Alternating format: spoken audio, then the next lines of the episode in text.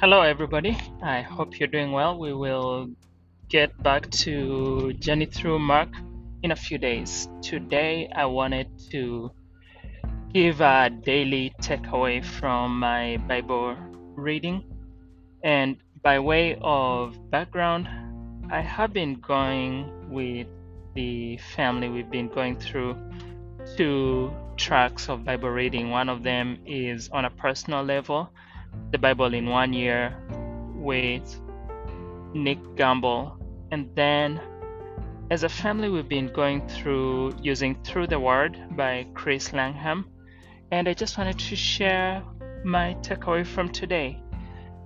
On the first one, we are in the book of Jeremiah, and we go to that very well known verse 29 verse chapter 29 verse 11 that says for i know the plans i have for you and this was God talking through Jeremiah to people who had been exiled, telling them he has good plans for them.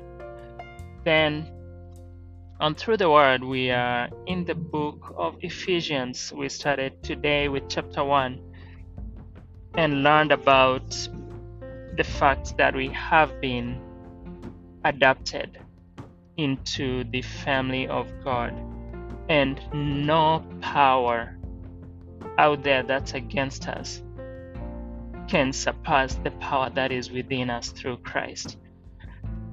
I just found that very interesting that two completely different tracks can talk about the same thing. In that one of them, God is promising us and telling us that He knows the plans that He has for us. And the second one gives that plan being adapted into the family of God. So that was quite an encouragement today, and I hope it encourages you. Thank you and see you soon. God bless.